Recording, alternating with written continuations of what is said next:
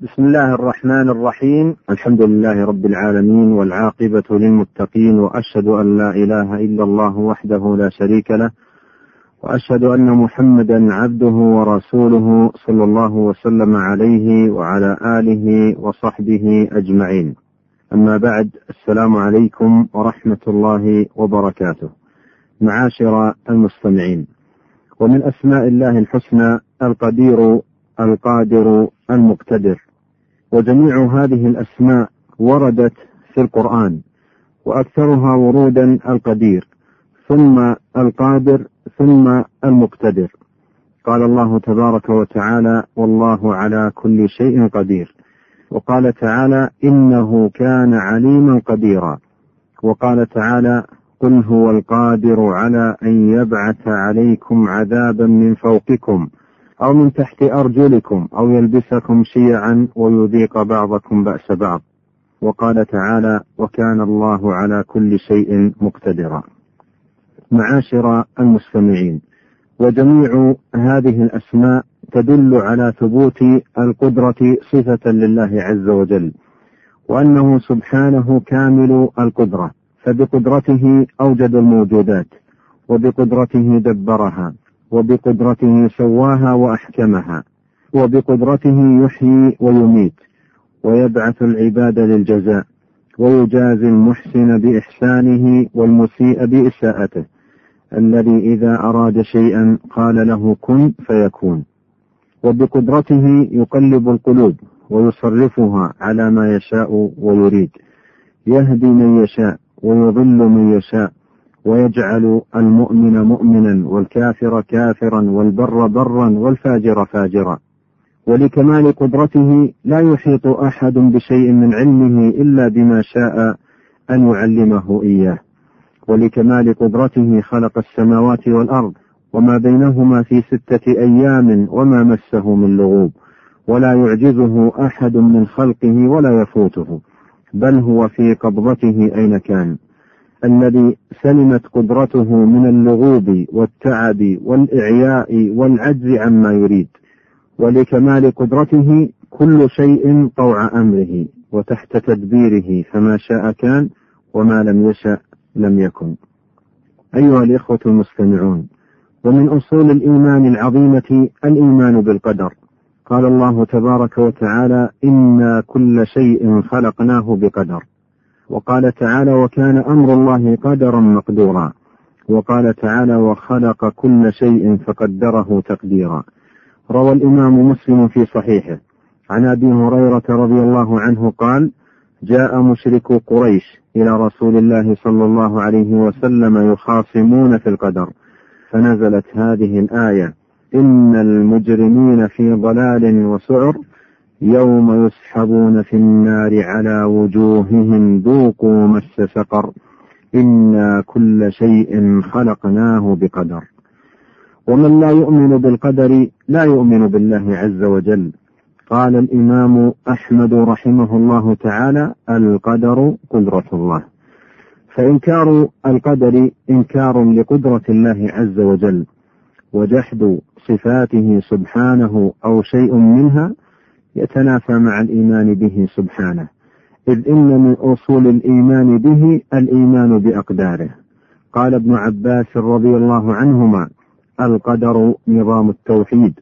فمن وحد الله وكذب بالقدر نقض تكذيبه توحيده.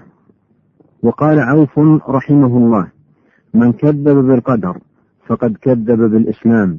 إن الله تبارك وتعالى قدر أقدارا وخلق الخلق بقدر وقسم الآجال بقدر وقسم الأرزاق بقدر وقسم البلاء بقدر وقسم العافية بقدر.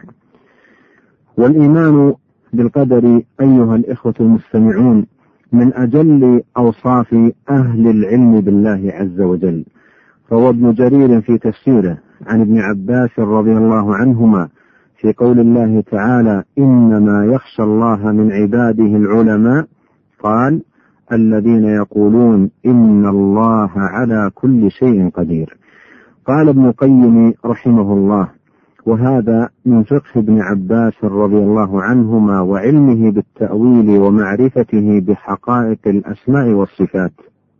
فإن أكثر أهل الكلام لا يوفون هذه الجملة حقها وإن كانوا يقرون بها. فمنكر القدر وخلق أفعال العباد لا يقرون بها على وجهها ومنكر أفعال الرب تعالى القائمة به لا يقرون بها على وجهها بل يصرحون أنه لا يقدر على فعل ما يقوم به. ومن لا يقر بأن الله سبحانه كل يوم هو في شأن يفعل ما يشاء لا يقر بأن الله على كل شيء قدير. ومن لا يقر بأن قلوب العباد بين أصبعين من أصابع الرحمن يقلبها كيف يشاء وأنه سبحانه مقلب القلوب حقيقة وأنه إن شاء أن يقيم القلب أقامه وإن شاء أن يزيغه أزاغه لا يقر بأن الله على كل شيء قدير. إلى غير ذلك من شؤونه سبحانه وأفعاله التي من لم يقر بها لم يقر بأنه على كل شيء قدير. فيا لها كلمة من حبر الأمة وترجمان القرآن رضي الله عنه. انتهى كلام ابن القيم رحمه الله. فهذا وإن للإيمان بقدرة الله عز وجل التي دل عليها أسماؤه القدير القادر المقتدر آثارا عظيمة وثمارا مباركة تعود على العبد في دنياه وأخراه. كيف لا؟ والإيمان به قطب رحى التوحيد ونظامه. ومبدأ الإيمان وتمامه فهو أحد أركان الإيمان وقاعدة أساس الإحسان. فمن ثماره المباركة أنه يقوي في العبد الاستعانة بالله وحسن التوكل عليه. وتمام الالتجاء إليه.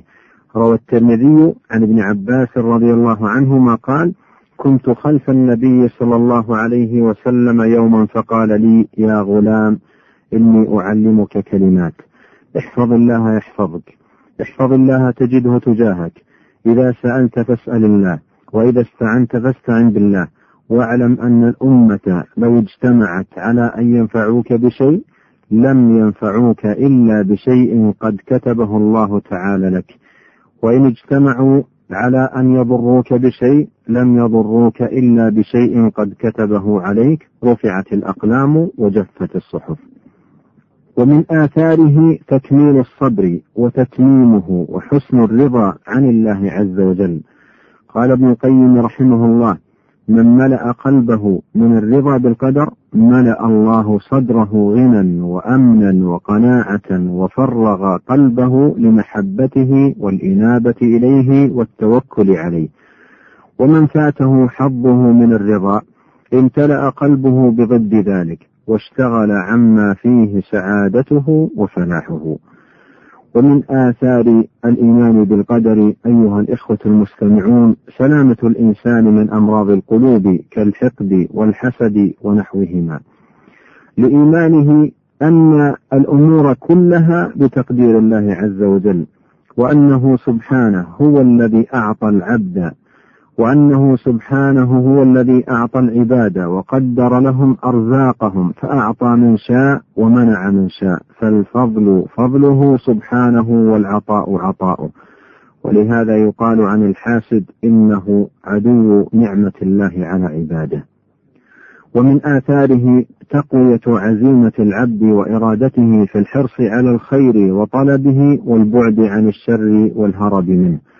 وفي صحيح مسلم عن أبي هريرة رضي الله عنه أن النبي صلى الله عليه وسلم قال احرص على ما ينفعك واستعن بالله ولا تعجزن وإن أصابك شيء فلا تقل لو أني فعلت كذا كان كذا وكذا.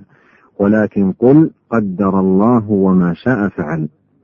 ومن آثاره حسن رجاء الله ودوام سؤاله والاكثار من دعائه لأن الأمور كلها بيده وبتقديره وتدبيره سبحانه. روى الإمام أحمد في كتاب الزهد عن مطرف بن عبد الله بن الشخير رحمه الله قال تذكرت ما جماع الخير فإذا الخير كثير الصوم والصلاة وإذا هو في يد الله عز وجل وإذا أنت لا تقدر على ما في يد الله عز وجل إلا أن تسأله فيعطيك. فإذا جماع الخير الدعاء. وكان من أكثر دعاء نبينا صلى الله عليه وسلم. اللهم يا مقلب القلوب ثبت قلبي على دينك. روى الترمذي وابن ماجة عن أنس رضي الله عنه قال كان رسول الله صلى الله عليه وسلم يكثر أن يقول يا مقلب القلوب ثبت قلبي على دينك فقلت يا رسول الله آمنا بك وبما جئت به فهل تخاف علينا؟ قال نعم. إن القلوب بين أصبعين من أصابع الله يقلبها كيف يشاء. وبهذا معاشر المستمعين تنتهي هذه الحلقة وإلى الملتقى في الحلقة القادمة إن شاء الله. أستودعكم الله. والسلام عليكم ورحمة الله وبركاته.